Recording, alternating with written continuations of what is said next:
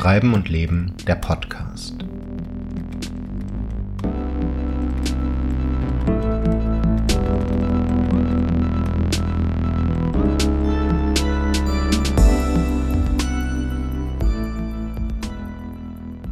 Schreiben und Leben ist ein Projekt des Berliner Literaturhauses Letretage. Wir unterstützen literarische Urheberinnen wie zum Beispiel Autorinnen, Lektorinnen, Übersetzerinnen und freie Veranstalter auf ihrem Weg in ein selbstbestimmtes Berufsleben und arbeiten daran, die ökonomische Basis der Literaturbranche Berlins nachhaltig zu stärken. Zu unserem Projektangebot gehören regelmäßige Einzelberatungen, Raumnutzungen, ein Mentoring-Programm, der jährlich stattfindende Branchentreff Literatur und noch vieles andere. In unserem Podcast treffen wir erfahrene Akteurinnen der Berliner Literaturszene und sprechen mit ihnen über Wege in den Literaturbetrieb, ihre Arbeit und ihren Berufsalltag. Herzlich willkommen zum Schreiben und Leben Podcast. Ich sitze hier zusammen mit Heike Brillmann-Ede, die äh, im Rahmen des Projekts Schreiben und Leben und davor auch im Rahmen des Projekts Visu kostenfreie Beratungstage für Autoren im Bereich Kinder- und Jugendliteratur angeboten hat. Und ja, vielleicht kannst du dich am Anfang mal kurz vorstellen. Gerne. Guten Tag, Philipp. Ähm, ich bin äh, freie Lektorin in Berlin, äh, nachdem ich viele Jahre als äh, festangestellte Lektorin gearbeitet habe. Bin in der Branche seit 1989 ähm, und ähm, habe einen Schwerpunkt, das ist das Kinder- und Jugendbuch. Ein anderer Schwerpunkt ist die Belletristik. Ähm, wie sieht so ein typischer Arbeitstag für dich aus als Lektorin in dem Bereich? Es ist schon ein Unterschied, ob ich freie Lektorin bin oder eine festangestellte Lektorin bin, weil der Arbeitsalltag in einem Verlag wird viel von außen strukturiert. Ähm, als freie Lektorin gibt es eigentlich keine, keinen typischen Arbeitsalltag, weil ich immer sozusagen zwischen den Polen hin und her schwanke. Auftrag, der strukturiert meinen Tag. Ich habe keinen Auftrag, also muss ich gucken, wie ich an einen komme sprich akquirieren, äh, Kontakte pflegen, Geschäftsreisen machen, auf Messen gehen, ähm, um zu sehen, dass ich ähm, ja, zu meinen Aufträgen komme. Wenn ich einen Auftrag habe und lektoriere, äh, dann können wir unterscheiden zwischen Lektoraten fremdsprachiger äh, Literatur, das heißt, ich lektoriere deutschsprachige Übersetzungen, was eine wunderbare Geschichte ist, weil die Übersetzerin, der Übersetzer immer auch der Autor des deutschen Textes ist.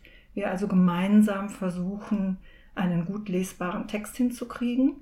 Aber das, ähm, es gibt ein Auslandslektorat. Der ausländische Text ist in seinem Originalverlag schon mal lektoriert worden, sodass das ähm, deutsche Lektorat äh, quasi aufsetzt auf das, was im Ausland schon gemacht wurde.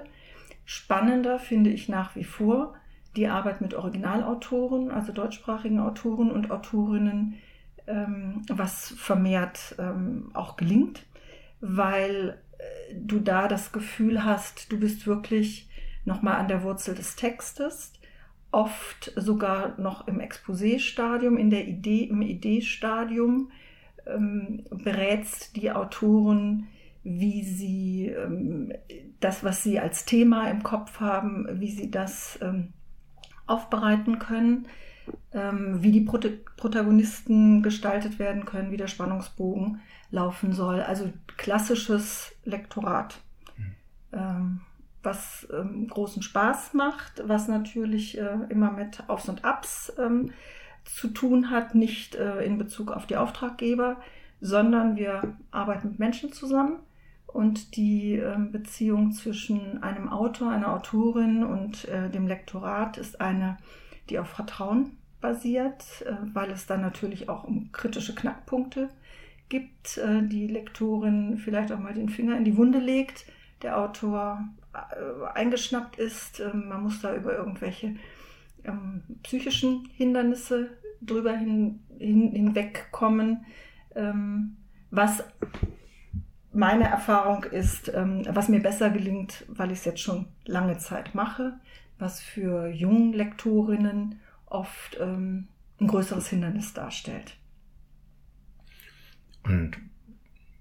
wie, un, wie, unterscheiden, wie unterscheidet sich da die Arbeit an Texten, ähm, für die in den Bereich Kinder- und Jugendliteratur gehen, von solchen, die jetzt äh, für Erwachsene geschrieben würden? Also gibt es da andere Fragen, die man beachten muss? Andere, ähm, gibt es überhaupt eine andere Herangehensweise oder ist es erstmal wesensverwandt? Also klar ist der Text einer Autorin, eines Autors, egal für welche Zielgruppe, jung oder älter, ist, ähm, ist wie ein Baby. Mhm. Ähm, das muss die Lektorin, also die Lektorin wird immer versuchen, es mit sehr viel Fingerspitzengefühl ähm, in diesem Verhältnis zu arbeiten, mit sehr viel Respekt vor dem äh, Textautor, egal für welche Zielgruppe ähm, er arbeitet, dem mit sehr viel Respekt zu begegnen.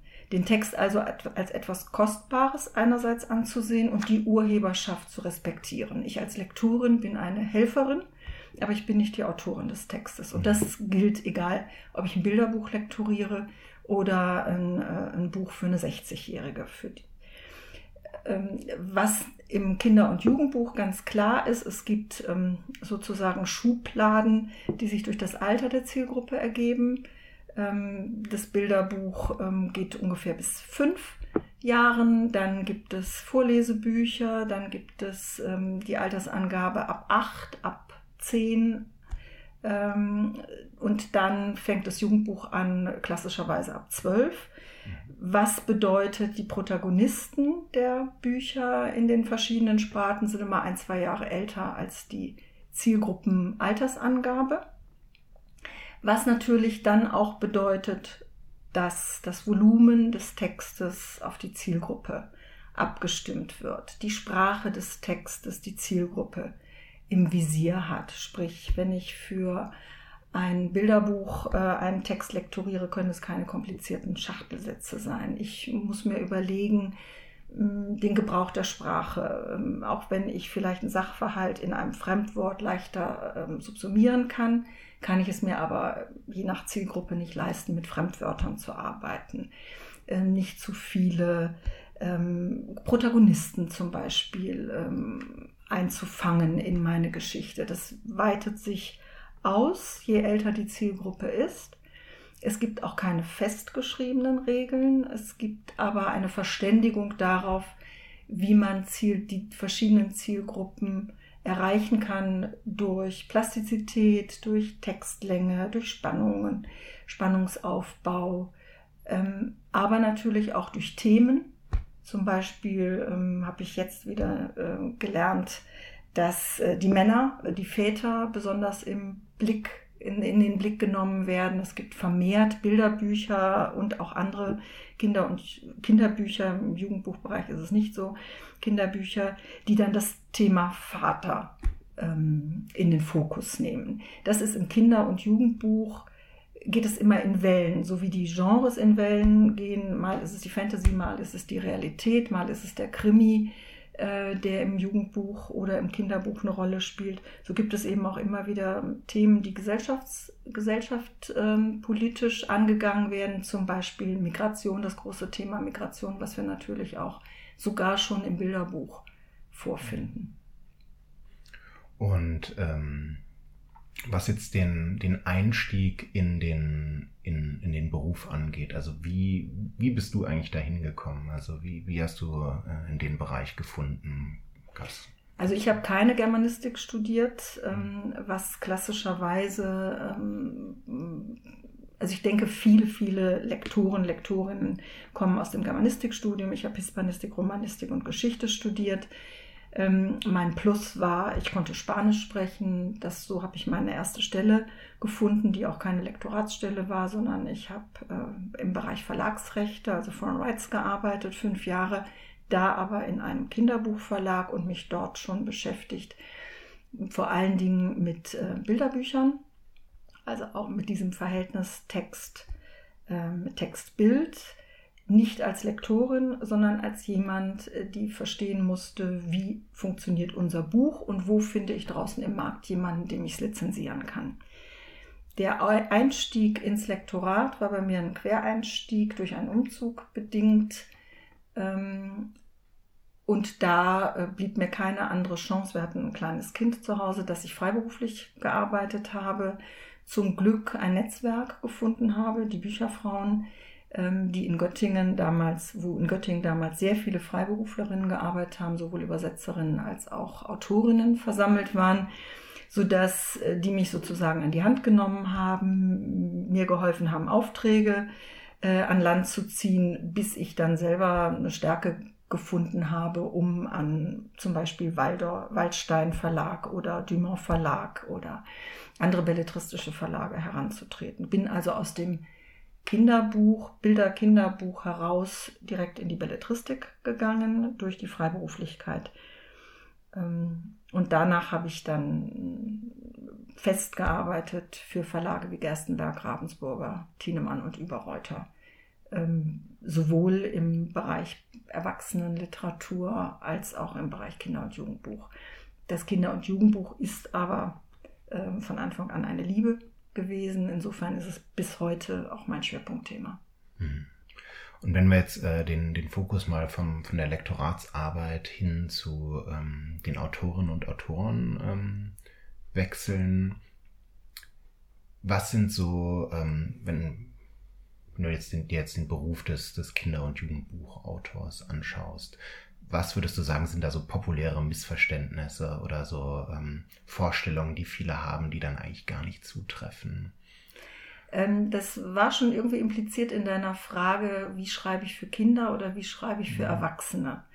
Es gibt ähm, nicht nur meine Erfahrung, sondern die vieler ist, ähm, dass man meint, für Kinder und Jugendliche schreibt man leichter, als man in der mhm. Belletristik schreibt. Das tut man nicht. Man äh, hat immer Respekt vor seiner Zielgruppe. Man versucht, sein Handwerkszeug so zu nutzen, dass die Zielgruppe mich versteht. Aber wichtig ist auch, dass sie nicht unterschätzt wird. Das heißt, auch Autoren äh, und Autorinnen ähm, sollten nie sich andienen in ihrer Schreibe äh, oder in der Themensetzung, sondern äh, die Erfahrung, die ich habe, ist, man sollte ganz viel äh, dem folgen, was in einem steckt. Also wenn ich ein Thema habe, das mich besonders berührt, dann sollte ich mir erstmal keine Gedanken darüber machen, ist es jetzt etwas für die Belletristik oder ist es etwas fürs Kinder- und Jugendbuch, sondern mich mit meinem Thema beschäftigen, mich hinsetzen und schreiben.